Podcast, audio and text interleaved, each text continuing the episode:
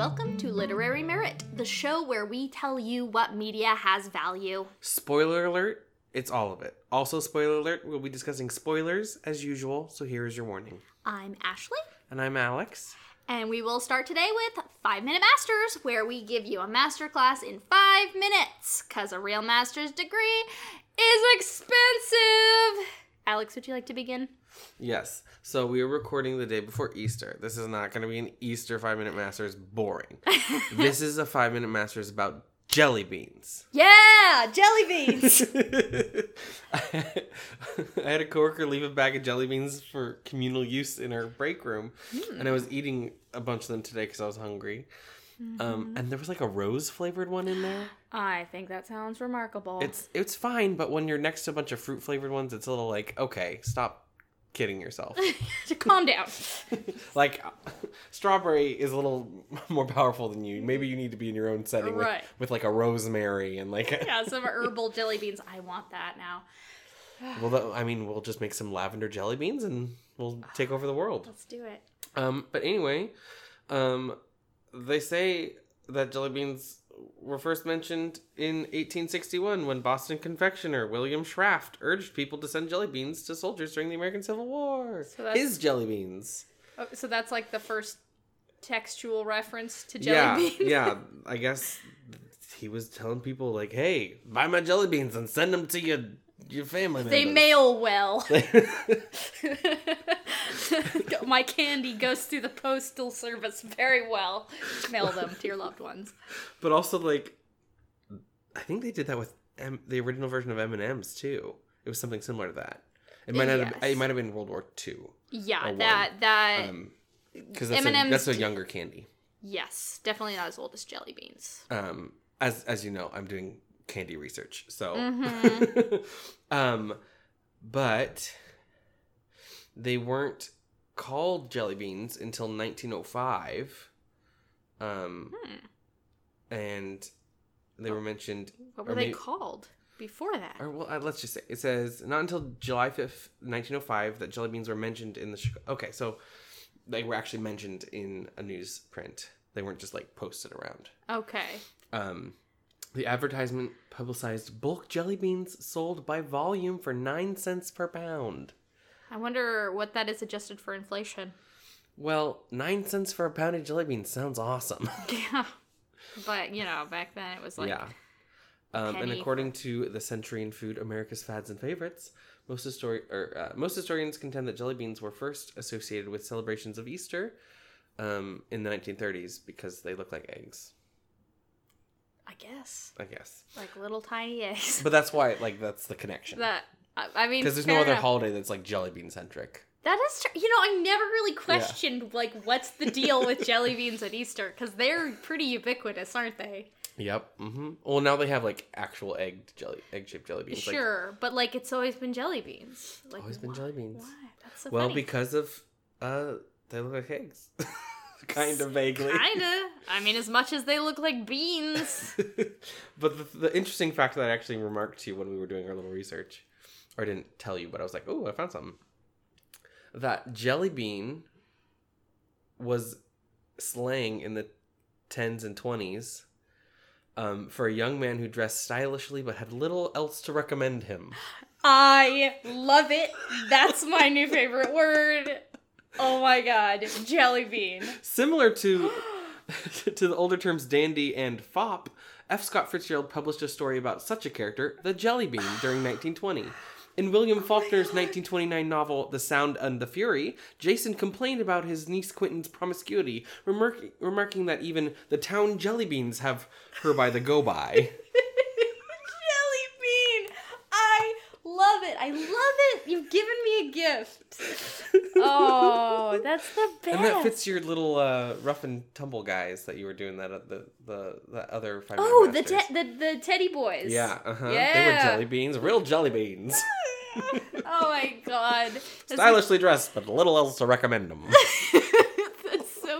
Cute. There's a little It's just like. I love it. It's just like a little sugar snack. It's just like, well, you know, it's tasty, but that's about it. Delicious but empty. Yes. so good. It's perfect. We should start using that. I am going to immediately. well, that's delightful. Isn't that fun? Um, my five minute masters is a hard left turn from there. Goodbye, joy. no, it's actually okay. It's it's pretty interesting though. Um, so. Uh, this is a story which I had been familiar with in the past, but I decided to um, brush up on it because I saw people mentioning it recently. I want to tell you about actress Hedy Lamarr and her contributions to communications technology. Okay. so, Hedy Lamarr was born Hedwig Kiesler in 1913 in Vienna um, to Jewish parents. Um, she was always pretty smart, but she wanted to be an actress, so she dropped out of school in her teens to do that. She made her first film in 1930. Um, her uh, fifth film in 1932, called Extase or Ecstasy, uh, she appeared nude in several scenes, and it was banned in the United States because of it, but she got very famous because of it. um, Selfie queen. yes, no, she was super hot and very naked, and uh, eventually a highly edited version was released in the United States. Um, it was also banned in Nazi Germany, but not for the nudity. It's for the Jewishness. Of course, as as Nazis would do. Uh, she married uh, Mr. Fritz Mandl, who was a munitions manufacturer and a Nazi sympathizer. Wah, wah. uh, he apparently was extremely jealous and tried to buy back all the copies of Extase. Good luck. I well, supposedly, and I don't know if this is apocryphal. Benito Mussolini had a copy which he refused to sell. so this is like keeping up with the Kardashians. It's insane. basically. Yeah, honestly, Hedy would have fit in so well with the Kardashians. She was sassy and sexy. Um, so she left him. She Yeah. left her husband in 1937. Supposedly, she drugged a guard and ran away in the night. Again, not sure how apocryphal that is, but it's very dramatic. oh, and this week, oh, our whole week was all about drama. um, so she ended up signing with MGM, uh, and she worked for MGM for several years. Um, had a lot of you know fairly successful films, but in the 1950s, her success was fading. She was getting older. She was apparently kind of difficult to work with, and they decided not to renew her contract. Um, but despite not having any formal scientific training, she uh, was still a very smart woman, very scientific mind, and with a man, uh, George Antheil, um, developed a system for radio communication, Hmm. um, which is the basis for a lot of communication systems that are still in use today. Uh, so just like a brief explanation of how it works. Basically, my understanding is that it was um it was a form of a radio control mechanism for torpedoes. hmm Um that she she basically came up w- with George Antheil came up with a way to uh, sort of do a, a frequency hopping mechanism to prevent signal jamming. Oh, Um, so like it, it tries a bunch of different routes so that it can get through. sort of, yeah. It's like Kinda. it keeps the the signal to the torpedo from being intercepted. Okay. And they the basis for their mechanism, really awesomely, is a player piano. Mm-hmm. Um, because they needed to have a way f- to like hop frequencies but keep the torpedo and the like thing sending the frequency in sync. Hmm and so they decided to use like a paper roll from a player piano so that they would always be synced up on the mm-hmm. same like frequency and it's so interesting. Um they uh they worked on it for several months. They got help from an electrical engineer um using slotted paper rolls like i said. Um and it's funny they're uh it's it uses 88 frequencies because that's the number of keys on a piano which is pretty cute. Um they patented it in 1941 uh it was uh patented as a secret communication system. And uh it, the interesting thing is though you know they they patented it and it, like it did work but like they couldn't really get it implemented unfortunately. Um the navy didn't really want to like put in it. yeah they were just like no we don't like we don't have need pianos on our ships. yeah. Well, and part of the issue was um, trying to figure out how to get it to fit in a torpedo. Uh, unfortunately, uh, it was just kind of bulky, and they're like, we don't have a lot of like spare room inside torpedoes, so I'm not sure this is totally gonna work. Um, but Hedy Lamarr also did her part in the war effort, and she raised seven million dollars in war bonds because that's what Hollywood stars did during Yeah. the wars. They they sold war bonds. Um, but unfortunately, they they just couldn't quite get their original idea implemented. But um, in 1957, engineers reused that basic idea, but they switched over from paper rolls to electronic circuitry. So they sort of based a new thing on what uh, Lamarr and Antheil did, and they uh, put it to use in the blockade of Cuba in 1962. hmm hmm Unfortunately, this was about three years after their patent expired, Yeah. so they didn't because get what anything people from will it. do is um, when they're looking for like they know what they want to do, so they'll look through like Yeah. all the for anything similar, and then they can just Yep. you know fill in the, the gaps in what they know how to do using a, an existing patent. Yeah, and it's great that, you know, what they did ended up, you know, being useful, but unfortunately, because their patent had expired, they didn't see any proceeds from it. It's a bummer, but um subsequent patents have usually referred to the Lamarr and Heil patent as the basis of their work, so they are at least given credit for Right, what they did and um now uh, this concept is used as the basis of many military communications schemes where hopping is used to prevent jamming. So, like, it's used even today. So it's not the device that they really use anymore, but it's the, the But, method. and yeah, the, their their the- concept. yeah, the concept behind it. Yeah. Cool. So, Hedy Lamarr, pretty interesting woman. Yeah, as I understand it, though, she was kind of a pill and really, really not a pleasant. So she's lady. like, I'll, I'll show you all. Yeah. I'm gonna make a missile delivery system. yeah, blow some fuckers up with torpedoes. Um, but I mean, you know what? Like, good for her. Like, she was a multi-talented woman and a total boss. So thank you, Hedy Lamarr, for your contributions to science. so today, We're very tired. we're so tired.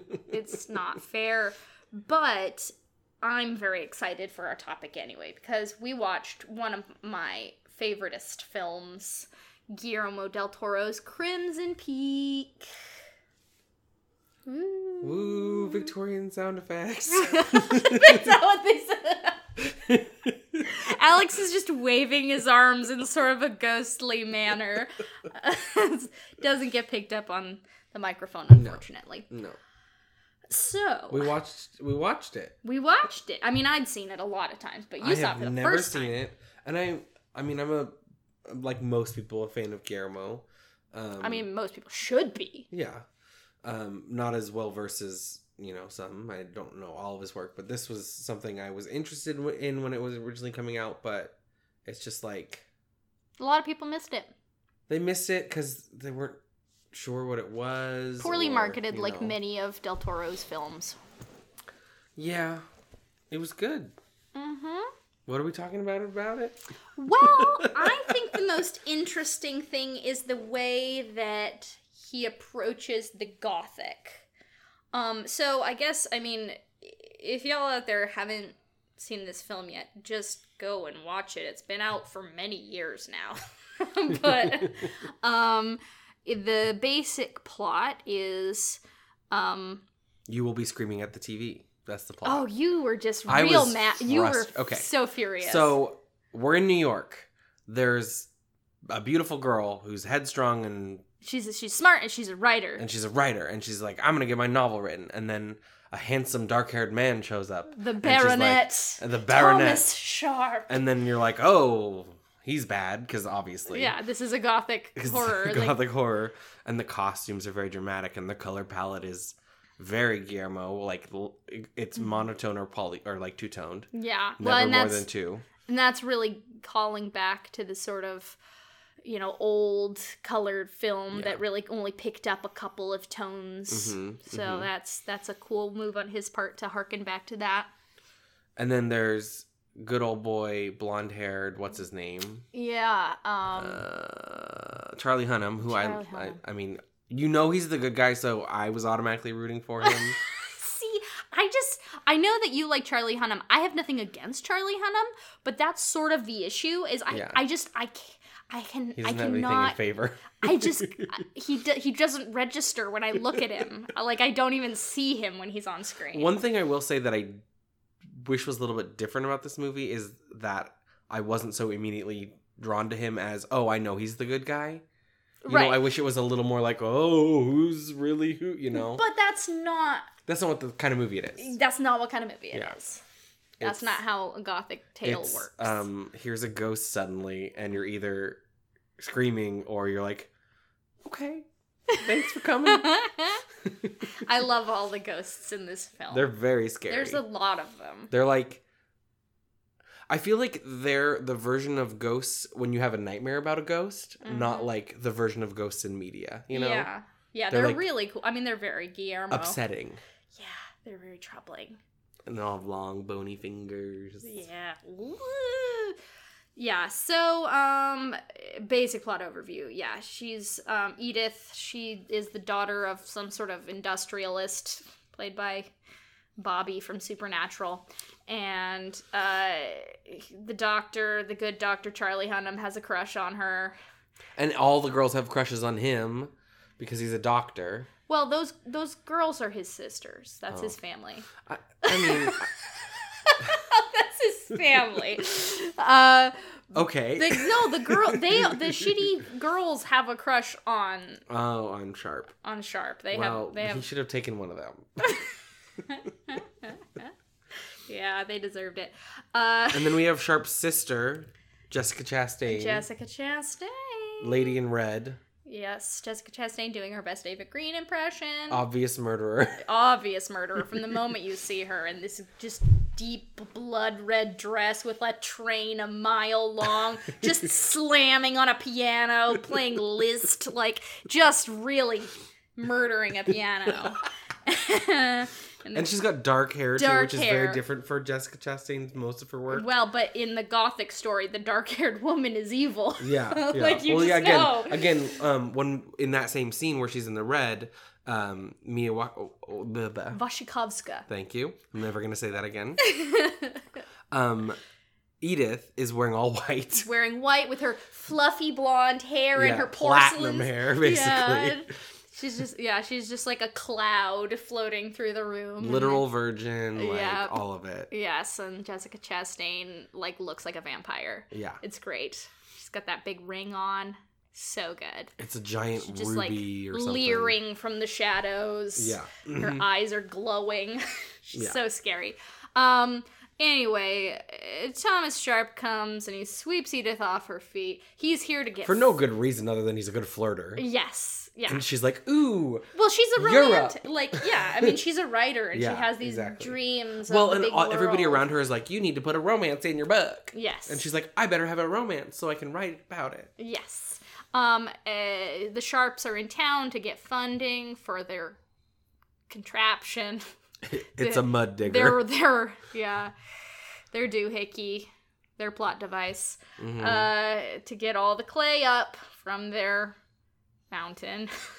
Honestly, I felt like the clay was the best character in the movie. Yeah, because except- of, of how much it made me scream at the movie. But like, why do they need a special machine to dig it up? It's literally everywhere. Like, just take a shovel out there. Why do they need to pull it up from under the ground? Industry. Like, just dig a ditch, man.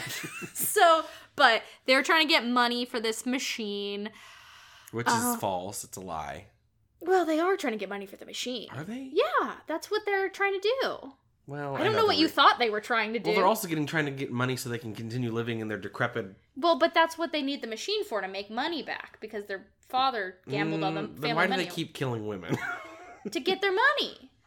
Okay, we'll get there. I feel like you're very confused about this film. We'll No, get I think there. we just have different ideas. Uh, well, I mean, the literal events of the film happened, so maybe I can clear those up for you. But, uh, yeah, so Daddy Dearest is like, I don't like these Europeans. I'm an American, and Oh, I no, pull he- myself he- up by my like, bootstraps. He's, yeah, he's he tells Sharpe, he's like, you're you're not a man because you, You have got soft hands. hands." You've Now- never worked a day in your life. He's like, my brain works. My heart works. My will is as strong as any man's. Uh, so now I have so many thoughts about this. I'll get. I'll. I just gotta recap first. Um, Daddy says, "No, I won't give you money," and he's like, "Well, I'm gonna hang out in town and chill with your daughter." They get cuddly, and he- he's like, "Hey." Jessica Chastain, give me your ring. I'm gonna propose to this blonde girl. And then Daddy finds out. And is like, I I'll pay you not to. I'll pay you money to leave the country and and fucking break my daughter. Like, why do you have to break her heart? That. so that she wouldn't have the desire to follow. I mean, I guess, but like, Because he knows his daughter's like. I guess she probably you could make something. She's a happen. modern woman. Yeah, she's a modern woman. She's a Gibson girl. In, Eh, in what year? a modern woman in what it's year? like fucking 1900 or something. It's I don't know. maybe know. not even that far. Yeah, just based on the the Gibson look, it's late 1890s, I would guess. It's just like Victorian. It's definitely 1890s because of uh, events referenced later in the film. Okay, yeah. Um, if not later than that. But uh, so he schemes. Um, dad ends up murdered, And He gets his head crushed. yep, on a porcelain sink. And it's really gross. It's real bad. And and and and the the like the the the like bloody water running just like is just so obvious. This is but that's what that's what you're here for. is- Yeah, is- it's just blood. it's blood. It's blood. Um, so uh, Thomas is like, "There, there. I'm sorry that your dad is dead. You should murder, murder. You should marry me now. Murder comes later." She should have murdered him. yes. Well, yes. Uh, marry me, and everything will be fine. And she's like, "Okay." yeah, but What like else am I gonna 30 do? seconds later, she's like, "This sucks." Yeah. Um, she runs off to their spooky, spooky house with the with the Sharpe family. She's now Edith Sharpe. And their house is a fucking dead body. Like it, it has a hole in the roof. also, it the bleeds. the the path leading up to the house this red Is gash. red clay, Uh-huh. whereas none of the other red clay is visible because there's grass. But the the path is just red, red clay. clay. It's just all and not like not like orangey red clay. Like it's like blood red. blood red clay. Yeah, and the house is somehow just full of clay that's just oozing from the walls. from like the second story. it, it doesn't make sense. It doesn't matter. The house bleeds. The house breathes. It's got a hole in its head. I love it. and you can sink into the floor, but they don't. I mean, it's just kind of Chekhov's gun, and they didn't pull the trigger. I just don't. I. I mean, I think that you just misidentified the gun. I don't know. It's, I'm not a gun expert, but I know a hole in the floor when I see one. it's just kind of mushy. Uh, so, uh, spooky things happen. Ghosts show up. Turns out there she the Edith's being poisoned by the sharps. Their whole plan is that Thomas marries wealthy women, takes their money, and then they murder the women. Uh, just all in service of trying to make this damn machine, which really I don't know why it's so hard. but it is.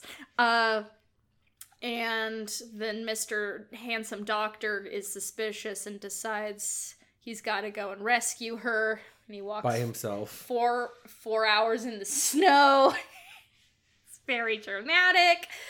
Edith is dying. But she gets laid. She does get laid. Yeah. We'll come back to that. she does get laid. Uh, she sees that the brother and sister are fucking. yeah. It's really which, troubling. which, I mean, spoilers, like, you know the whole time. Yeah. I mean, like first time I saw it, I was like, it occurred to me, and I was like, is he really gonna go there? Is it really gonna go full flowers in the attic right now? And it did. In the attic. Full flowers right in the attic. right in the attic. Uh, and anyway, um, Thomas is also in love with Edith because he's a confused and sad little boy. Uh, everybody dies except for our blondes. the blondes survive. Blondes live. The breeding couple lives. and uh, Everybody else is ghosts. everybody else is ghosts now. So, so it's very gothic. Yeah. It's extremely gothic in a very classical sense, but Guillermo has the good sense to take what's good in the gothic and put in some stuff that was sorely needed in the gothic, Yeah. like feminism. There's a little bit. I mean, okay, it's not There's like more. There's a hundred percent more than in regular gothic. Well, yeah, and that's what it's so it didn't necessarily I mean, okay, the first thing that really stood out to me is the sex scene. yeah. between with Edith and Thomas. They're out of the house, and everything is so much better when they're out of the house, and he's out of his sister's clutches. Uh, and they do it. They it. staying the night in the mail depot because they get snowed in, and she doesn't get undressed at all. Her hair's still up. Uh, like you see her legs, and that's it. And you get full Hiddleston butt. Um, and then She's she like flip. she flip over. This girl's uh she's a prodigy, okay? She- this is her first sexual experience as far as we're aware and she's like I got this. well, it- I was gonna say it's his, but we know it's not his. It's definitely not his first sexual experience. It's his first sexual experience with a non-family member. yeah. Mm-hmm. mm-hmm. Because even though he was married multiple times, None his of sister them forbade fucked him. that. Yeah. Uh yeah. Mm. So, yeah, no, that scene I was like, "Whoa." Like Mhm. like this is I mean it, it's like it's already, you know, pretty surprising to see in a film at all. Yeah. And then especially in a period piece. Mhm. It like really sticks out as like a choice that's being made and I appreciate it. Um but you know, it's just the way that he handles the roles.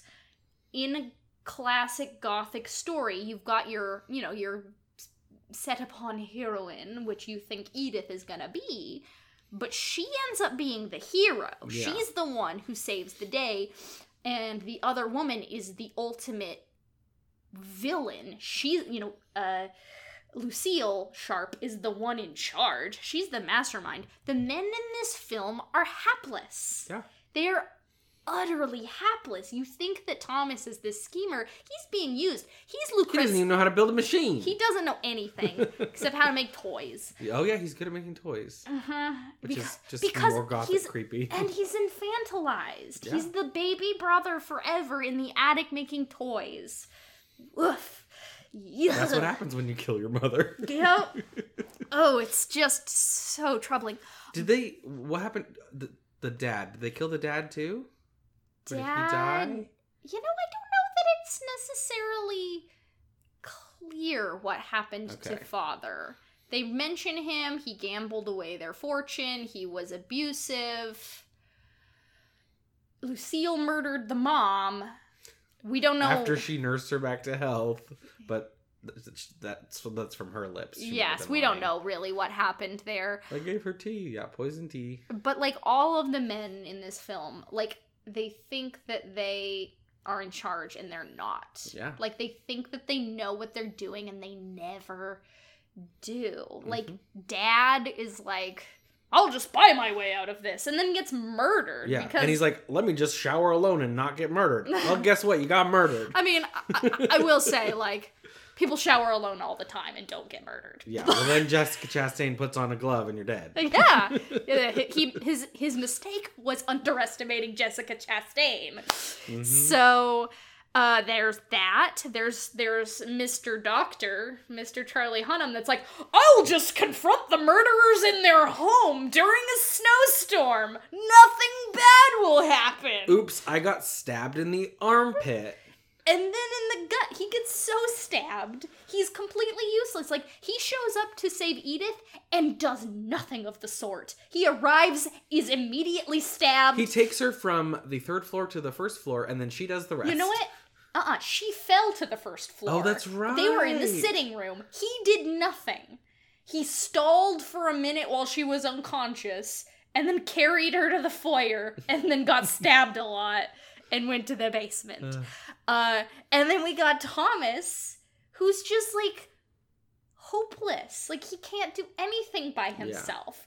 Like he's just he's like I mean, he does horrific things, but ultimately he's just being used. He's been used since he was a child. Like he's he's got zero agency and then the one time he's like, "You know what? I'm making a decision. It's the dumbest decision ever." He's like, "Hey Lucille, let's all of us go away. You and me and Edith." You know, after she saw us siblings fucking and knows that we've been trying to murder her. I'm sure we can all live happily. Let's just move. What? Yeah, yeah. That's the dumb. That Thomas, you, you, stupid baby. Oh, one thing we never really talked about because we did talk a little bit after the movie. yeah, but we tried to save it. The ghosts. Yes. Is she only seeing them because she's poisoned? Oh, um. Well, I think it's pretty clear. Uh, at the end, Lucille sees. Thomas's That's ghost. true. That's true. That's true. I think they're real. Okay. We have no reason to think that they're not. She saw her mom's ghost several times That's before she true. ever went That's to true. Allerdale Hall, so I, I think they're real. Yeah, and it is a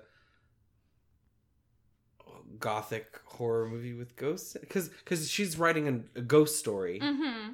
but Well, she's writing a story, a story with, with, ghosts, in it. Yeah. But this is I'm trying to think what would Guillermo say this is? Is this a gothic movie with ghosts in it? I think he described it as a gothic romance. With ghosts in it? Yeah, it's a story with ghosts in it, but it's a gothic romance. Um, but no, and then she also sees one of the Crimson Peak ghosts when she first arrives, before she's ever had any That's tea. That's true. That's true. So I think they're real. I think they're there. There's actual ghosts. I mean, the first line of the movie is "Ghosts are real," so I think we can just take that as a given. It's also the last line of the movie. Mm-hmm. Yeah. Well, sort of. It, Well, it's she like- it's bookended Yeah, with yeah, the similar okay. speech. Yeah. Yep, it's great. Um, what? Okay, so let's let's let's walk it back. What was the what were we gonna revisit? I've gotten all wound up. Feminism, Well, the sex scene. the sex scene. But Yeah, we did we we did revisit the sex scene. There was something else I wanted to revisit. I don't know. So If you like movies that are extremely loud in their visual symbolism, you will love this movie. it's got so much. Because I mean, it's not even symbolism anymore. It's just like that's what it is. It's blood on the wall. It's blood, wall blood. yeah, Even though it's It- clay. Yeah, I mean this this it's all metaphor. It's metaphors all the way down. Uh but I mean it's, you know, And then the fact that like, oh, in the wintertime when it snows, the this, this minerals in the clay seeps up seeps in the into the snow, and the snow is red. That's why they call it Crimson Peak. I love it. I love it. Um we yeah, I mean it's all it's all gothic though. Like Yeah. all of that is like just classic gothic themes with, you know, the old house. You know, that's what I want to talk about. Um now it's killing me. I can't think of the name of the story. There's this great short story by Herman Melville. It's a really great it's like a ghost it's like a gothic haunted house story except with boats and racism. boats and racism. But no, Herman Melville's not the racist one. You're the racist one. anyway, I was just Racism was the friends we made along the way. racism was the ghost all along.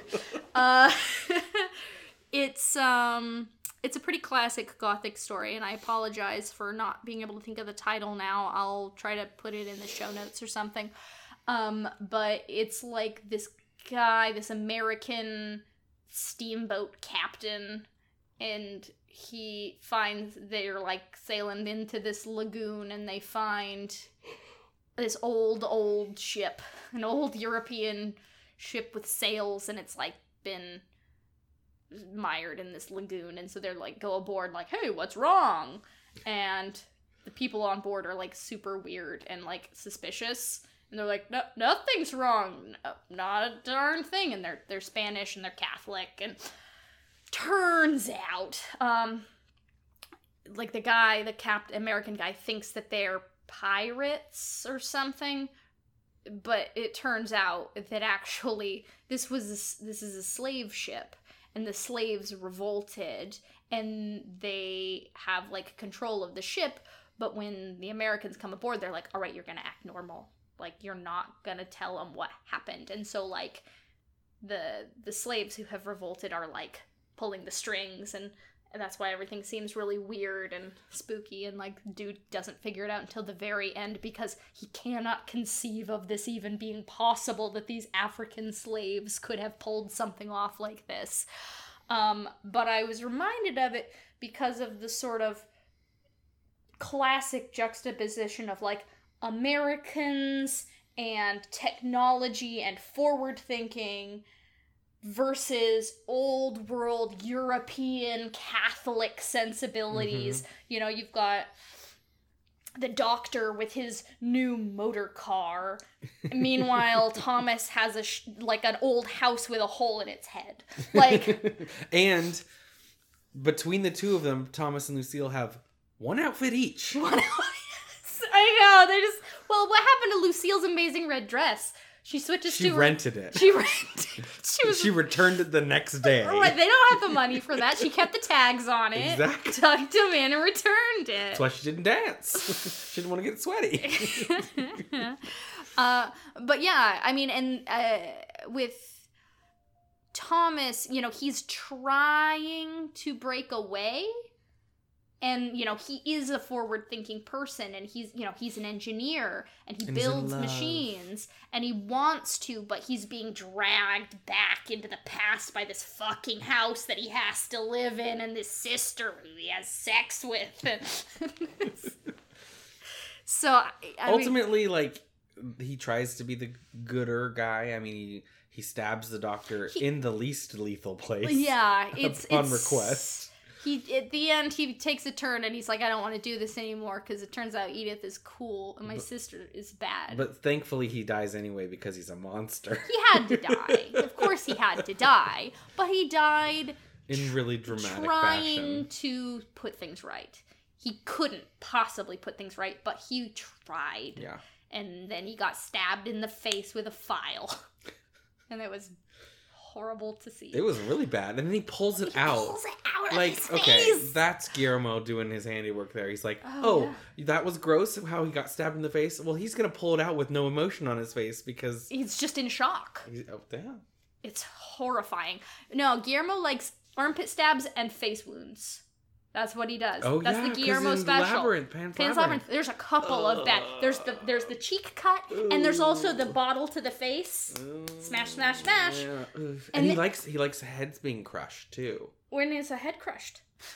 in this one in the the dad Oh yeah, Dad gets his face smashed i think in. there's a head crush in labyrinth too Well, I mean, there's the bottle to the face, Yeah. smash, smash, smash, and then also um, there's in, um, you know, in Pan's Labyrinth at the end, the he, the bad guy is shot in the face, yeah he's got and then also in The Shape of Water, the Russian guy gets shot in the face. Ooh, yeah guillermo This is he knows how to. he knows he has he has a style he- and he has it things gets you, man. Yeah, it gets. he's probably like, that's gross. Let me do more of that. gives you see the heebie-jeebies, and then the armpit stabs are because he himself was stabbed in the armpit by a metal fence, I believe, and he's he was like, "My God, why does this hurt so bad? This is the worst pain in the world." So he stabs his characters in the armpit. Now, also, I don't remember where I learned it from. It must have been Torchwood or something.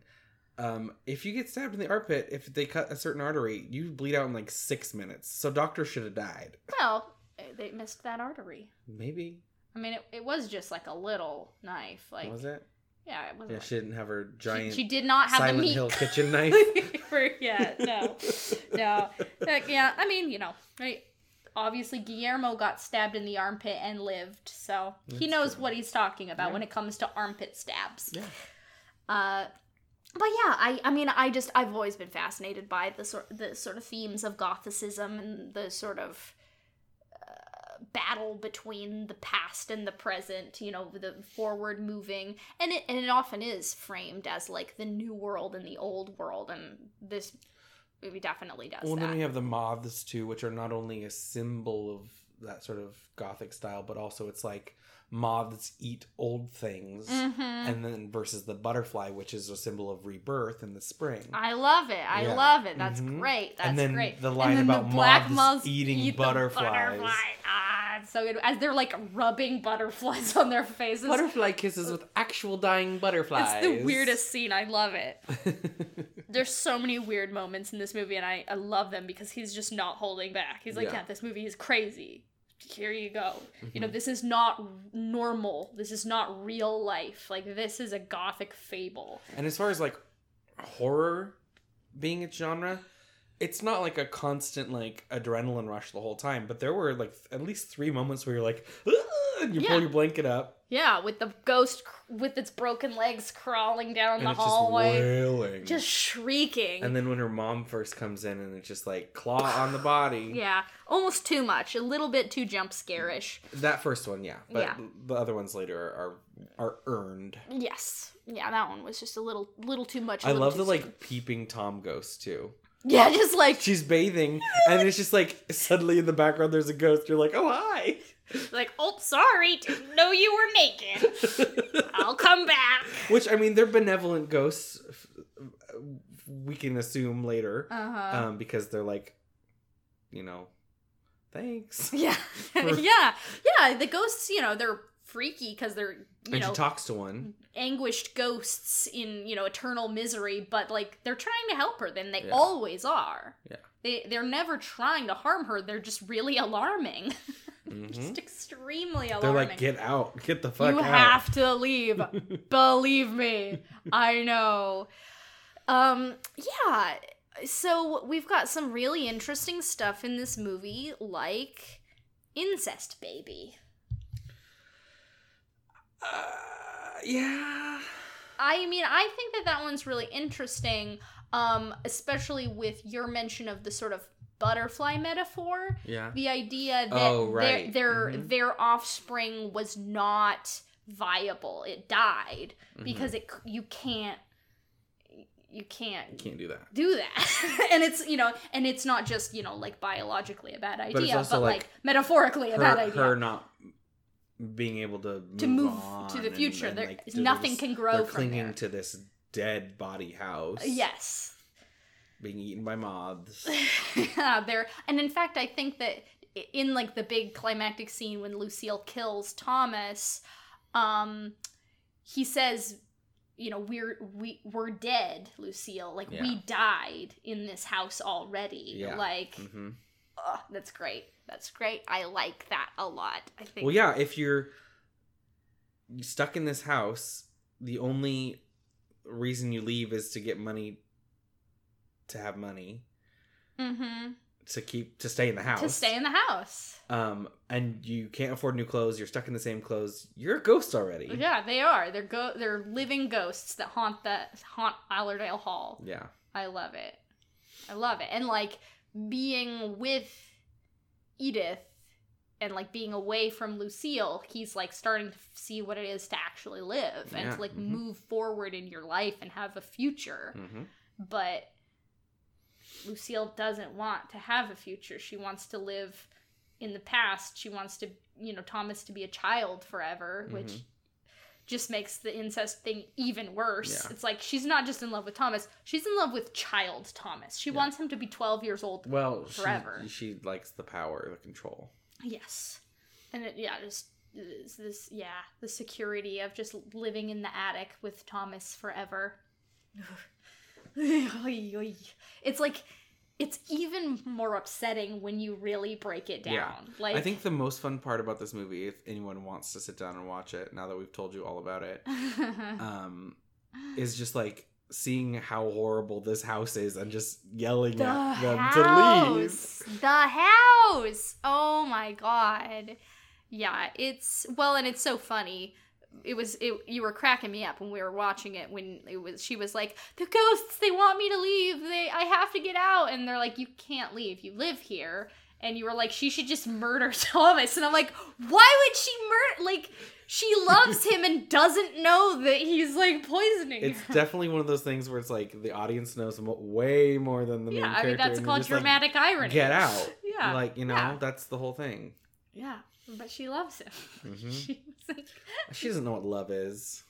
well, that's what he says in a very condescending way. Yeah, well, he doesn't either. Yeah. Well, and that's actually so that's one of the things when so I already rewatched this like a couple of weeks ago, and then we we rewatched it again together, and um, uh, there's this moment that meant more to me upon rewatching it that time when Thomas is undertaking his mission to break Edith's heart in you know the early Yeah. part of the movie in act one and he tells her in order to break her heart that her novel is stupid and that she doesn't know what love is. Mm-hmm. And he's and like i think it's a really true moment for thomas where he's saying like love is suffering and it's pain you don't know what it's like. And it's like he's talking about his love with lucille and about how dark and horrific it is Love is blood coming from the walls. yeah, that's that's what love is to them. Love is digging a pit. digging a pit in your bleeding property. Like, uh, Love is traveling the world to murder women for your sister so that you can pay to live with your sister for all of eternity. yeah, it's great. Um, but that, If so, you're not doing that, that's not love. so like I found that moment really interesting and nuanced because like on one hand, like I think that he does admire Edith's optimism Yeah. and Well, he likes her book. Yeah, he does actually Well, like. well, yeah, I- he I might mean, we're not sure. We don't know what his real feelings are on the book, but we do know that he does admire those qualities Yeah. in her.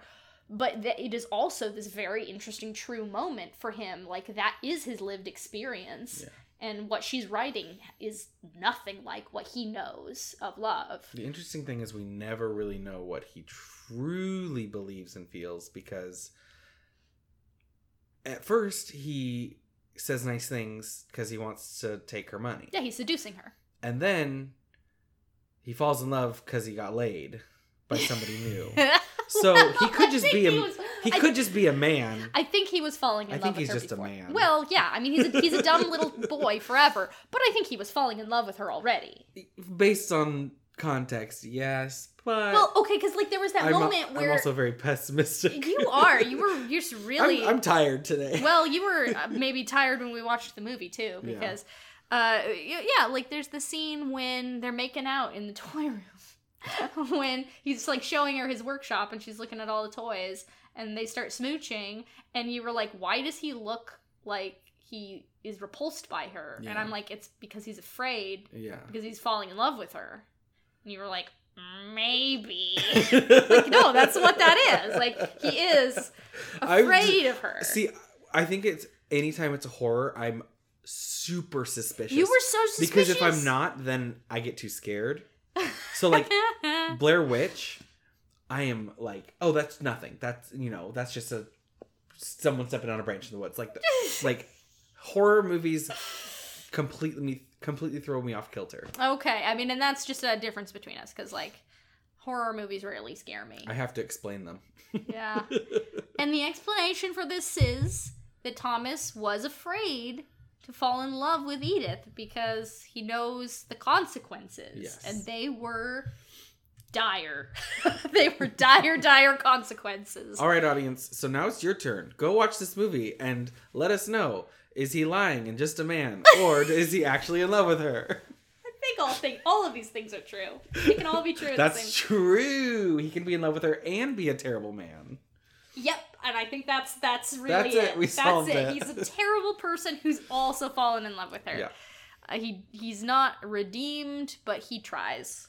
Although his ghost is like the best looking ghost, so it's kind of a redemption. Yeah, well, yeah, I kind of like that. He's like the snow. Yeah. You know, he's he's the only white ghost that we see, but then there's the red seeping up through, Mhm. like the like the clay seeping through the snow. And I love the costuming was excellent. Not only like his costumes and it was, yeah, it's gorgeous pretty. period costumes. um, but also like when they're running through the the clay, like the bottoms of their dresses get red. That's the, I love it. he fucking cares as a Yeah. filmmaker. He's consistent. You know what? That's another thing I wanted to talk about briefly is Edith and how great of a character she is. Um, because she's she is a strong character. You know, she you really get a good sense of who she is, what she believes in, what her priorities are, why she does the things that she does. Um, she is a very intelligent person, but she also is naive in certain ways. And i think that that's a really honest thing. You know she doesn't have a breadth of experience in the world but she's got a good mind. Yeah. and she's figuring things out even if she doesn't quite know what she's gotten herself into. Um and i love that she's she's a writer and that continues to define her throughout the story. You know that's one way in which she is demonstrated to be a thoughtful and educated person.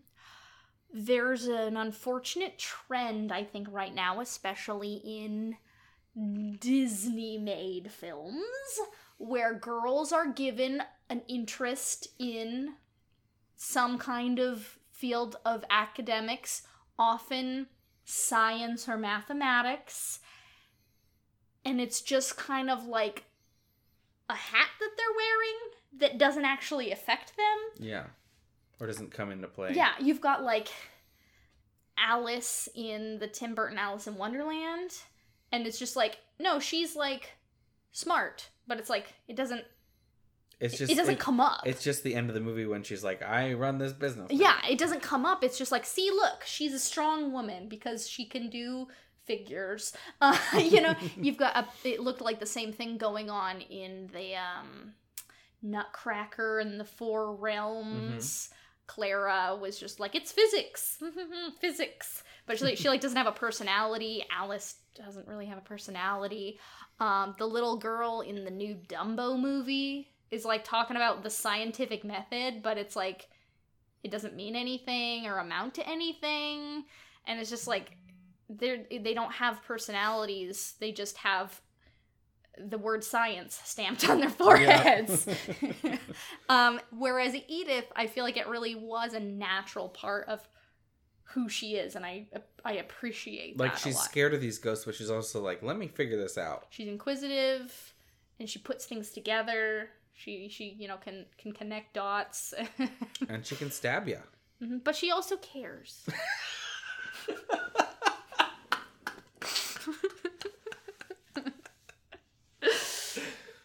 she does. She does, yeah. She does. You know what? Another thing I really thought uh, thought was just a great moment when we find out that the baby was Lucille's baby, um, and that Enola, uh, Thomas's previous Which wife, sounds like a camera brand. Enola. I don't know. I, I think it just sounds like Ebola. oh, I have a Minolta camera. Oh, so- okay. So we just got different reference points for that one. But she tried to man, so like how long was Enola around? Because like Lucille had a baby. and the dog's still alive. Yeah, but like Lucille had a baby while Enola was in the picture. And Enola was like, I want to care for your baby. So like Enola knew. Like you, Lucille was pregnant and unmarried and yeah, like yeah. she had a baby and Enola's like, okay, I recognize that this baby is deformed, but I think I can take care of it. Like that's really interesting that Mhm. Enola was like actively dying because they were murdering her and she was still like, I want to save your baby. Woof. Woof woof woof. Heavy stuff. Heavy stuff, but it's a it's a very interesting film. The house also has teeth. Oh yeah, in the hallway. That hallway is full of sharp teeth. It's really scary. Bad feng shui. Yeah, tell me about it. What's a what's a hole in your roof do for your feng shui? It lets all the chi in. Lets all the ghosts in. the snow, the leaves, the ghosts, the chi. Yeah, that house definitely has bad feng shui. Oh yeah, full of it's literally sinking. sinking into the ground, full of ghosts.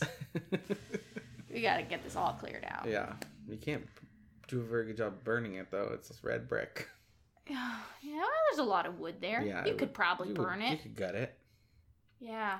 I wonder what she did. I assume she inherits Allerdale Hall. Her husband's dead. The Sharpes are all dead, so Aller- Allerdale Hall belongs to Edith now. Fun. Yeah. She's just gonna write books about the ghosts, and the book, the ghosts will be like having tea with her. Well, that might be a bit traumatic for all of yeah. them. I wonder if she's just gonna leave it to rot or if she's gonna demolish it. Probably. I don't know. I mean, we don't need to know. Like don't it just yeah, ends, and it's it- like okay, they'll the the breeding couple will live. Like They probably both bleed out. I know they're still like. Tr- I mean, there's They're four hours away from any civilization, and there just are people to help them. Yeah, And where they- those people just showed up, didn't they? I forget. The... No, he asked them to follow oh, me. Remember? okay, okay, okay, okay. But so he's the doctor, and he's gonna pass out any second. yeah, well, Hopefully, they have a band aid. for his horrible hemorrhaging. Uh, yeah, no, and it's all it's all wrapped up in the end, and that's nice. And, And she gets her head smashed in with a shovel. yeah, you know, and More I head smashing. more head smashing. Oof, just her grunting and shrieking, just terrible noises. I did wonder about the sort of significance of the shovel because like throughout the whole chase scene, Edith had a kitchen knife and um she was being chased around with a big meat cleaver. But in the end, Lucille takes the knife away from her and she picks up a shovel. Is it just I, I, just- I wonder if there is any significance to these tools because it could have been anything, right? Well, the knife is scary. well, and, and I and I I you know I might have to think on it more, but Lucille, she you know she's got to to you know get real heteronormative for a minute. Like she kills in very gendered ways. Mhm. You know, she poisons the tea. She, you know, whenever she, it, it is like a violent attack, it's with a kitchen implement. She kills her mother with a meat cleaver. Uh, so she, and then of course, you know, we have the significance of Edith stabbing Lucille with the pen that she was given by Mhm. her father. And I love that. Oh, oh, oh, because she said she didn't want to use the pen because her feminine handwriting gave her away, and she ended up using the pen to save her own life. That's And to stab her sister-in-law. Stab her sister in law and save her own life with her feminine pen. and then, uh, yeah, so, but like the shovel, I don't like, because of the significance of the other weapons, Yeah. I feel like there is a significance to the shovel. I mean, it's a It's digging site. It's digging, yeah. But like, why they've got a big The- machine that's doing the digging? Why is there even a shovel there? So like, the shovel Because the machine's useless. but like, like, so like, I guess it's possible that it's just like, and there would probably be a shovel. I think it's also shovel. just like she's not necessarily a strong. I mean, she's an injured character. Yes, she's and- very ill. The- Her pursuer is also injured, but has a giant, a bigger knife than her. Yes. So she loses the knife. So she's like, I need a bigger weapon. Mm-hmm. Otherwise, I'm screwed. It's like high ground. Agreed. But I'm questioning the choice of the specific object. Yeah. I don't know.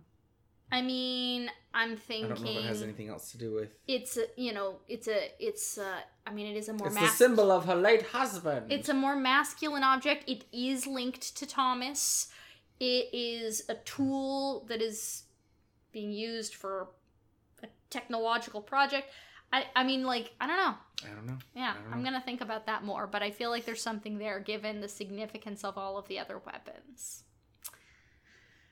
well any Maybe final Guillermo got hit in the head with a shovel when he was a kid. yeah, it's all just about Guillermo's childhood traumas. That's all that any of his films are about. Right. He met a really sexy fish one time. And he got um, attacked by a monster in Tokyo when he hmm was a little kid. hmm hmm A lot of things happened to Guillermo. Yeah. And Vampires. fairies. Hellboys. Hellboys. So, any final thoughts? Not about Crimson Peak. Okay, well, I guess we said we said our piece on we it. said our piece. I would like to do recommendations, but I forgot to think of one. So I'm gonna need just a second. Okay, well, my recommendation. I guess we can pause it. Yeah, no, you can go ahead. I'll. Okay. Um, I don't know if it's a recommendation or like a warning. I always recommend The Magicians, but season four Uh. finale of The Magicians has me fucked all the way up. Listeners, he's gotten me onto it. We've been watching it nonstop. Yeah, look forward to a side podcast that's just like Magicians. Magician's recap. and it's just me. um, but I would say if you are interested in the magicians, perhaps tread a little lighter than I've said in the past, just because a lot of people are upset about the finale. I'm Mm. still really in favor of it, but um, I understand that it really is hurting some people, um, and they disagree with the choices that were made. So Boy, well, I'm even more excited to see it. you're gonna love it. I bet I am. I tend to uh, enjoy things that are contentious. well, and this is one of those things where it's like, I think a lot of people are really upset about it, and there's some good reasonings, but I also think somebody said wrote an essay about it being upsetting, and so people are like, okay, that's the way I'm supposed to feel. hmm. Um, so it's a little bit bandwagony, but you know, people are allowed to feel the way they feel. I mean, it fucked me up, so I can understand how people are fucked up in a different way. You know. Yeah. No, I'm uh I'm really excited to catch up. I've been I I I had to get over a little season 1 hump, but you know, by the second half of season 1 I was I was in. Yeah. Once the magic really kicks in, Mhm. and shit like fucking horrible Well, it, like it happening. stops being Harry Potter and starts being like horrible Chronicles of Narnia. Like yep, yep. It was like I was like, okay, so they're like at wizard school. Okay, I guess so. But they're just Oh, not. there's a god that's coming in a bottle, and then you have to drink it in order to defeat your arch nemesis. Ah. yes, listeners, you heard him correctly.